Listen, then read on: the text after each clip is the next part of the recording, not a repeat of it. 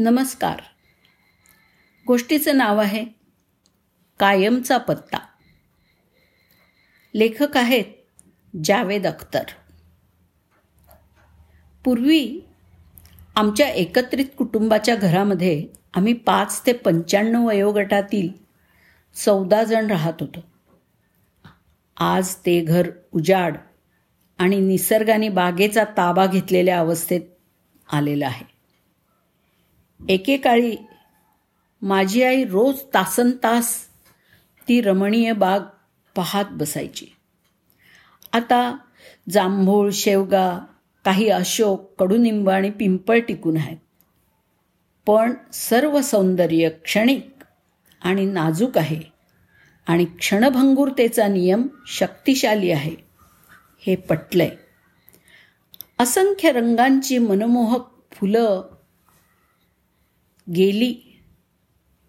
माझ्या आईच्या हातून रोज येणाऱ्या आणि घास खाल्लेल्या मोराच्या कुटुंबाचं काय झालं असेल याचं मला आश्चर्य वाटतं. बुलबुल चिमण्या पोपट स्पॉट फ्लाय कॅचर कोकिळा आणि माकडांची एक मोठी टोळी जी महिन्यातनं एकदा तरी त्या ठिकाणी येऊन विध्वंस करायची ते सगळं काळामध्ये गुडूप झालं. माणसं निघून गेली की घराचं घरपण सुद्धा जातं. ते घर सुरुवातीला मला विकावंसं वाटलं नाही. आणि आता तिथे जावंसं वाटत नाही. काळ त्यातल्या चौदापैकी दहा जणांना घेऊन गेलाय.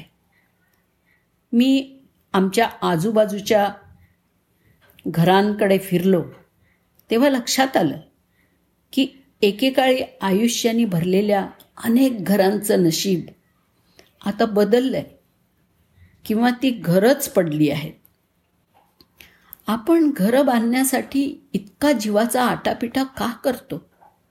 खरं तर बरेचदा आपल्या मुलांना त्याची गरज नसते. किंवा पुढे जाऊन त्यांच्या त्यावरून खूप वाईट भांडणं होऊ शकतात. जिथे परमेश्वर रूपी घरमालकानी अनिश्चित कार्यकाळासाठी लीजवर दिलेल्या या देहरूपी घरात आपण स्वतः राहतोय. ज्यांच्या अटींवरती बोलणं शक्य नाही आहे आणि ज्यासाठी अपील करायला न्यायालय नाही आहे तिथे जीवनात एखाद्या घरावर कायमस्वरूपी मालकी मिळवण्याचा प्रयत्न करणं हा एक मानवी मूर्खपणाच आहे नाही का?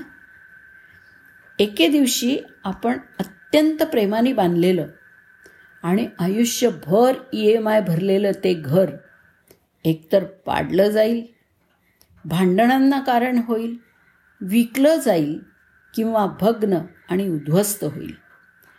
प्रत्येक वेळी मी कायमचा पत्ता विचारणारा फॉर्म भरतो तेव्हा मला मानवी मूर्खपणाचं हसू येतं.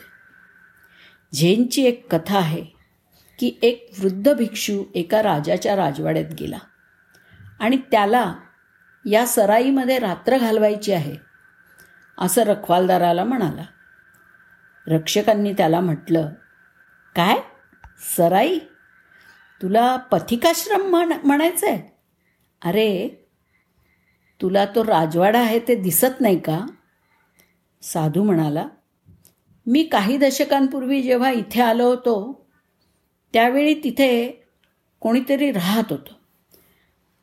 काही वर्षांनी त्याच्याकडून कोणतरी सिंहासन घेतलं मग दुसरं कोणीतरी राहायला लागलं. आणि आता तर तिसरंच कोणतरी तिथे राहतंय. कोणतीही जागा जिथे रहिवासी सतत बदलत राहतो ती एक पथिकाश्रमच आहे.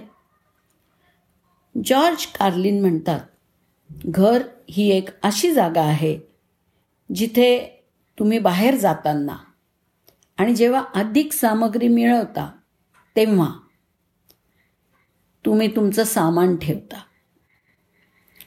घरं मोठी होत असताना कुटुंब मात्र लहान होत जातात. जेव्हा घरामध्ये रहिवासी असतात तेव्हा आपल्याला गोपनीयतेची इच्छा असते आणि जेव्हा घरं रिकामी होतात तेव्हा आम्हाला कंपनीची इच्छा असते.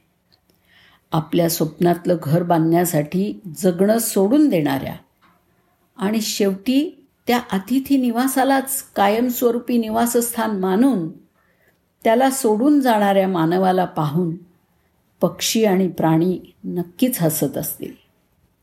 बदल हेच जीवनाचं अटळ सत्य आहे हे माणूस कधी स्वीकारणार? धन्यवाद.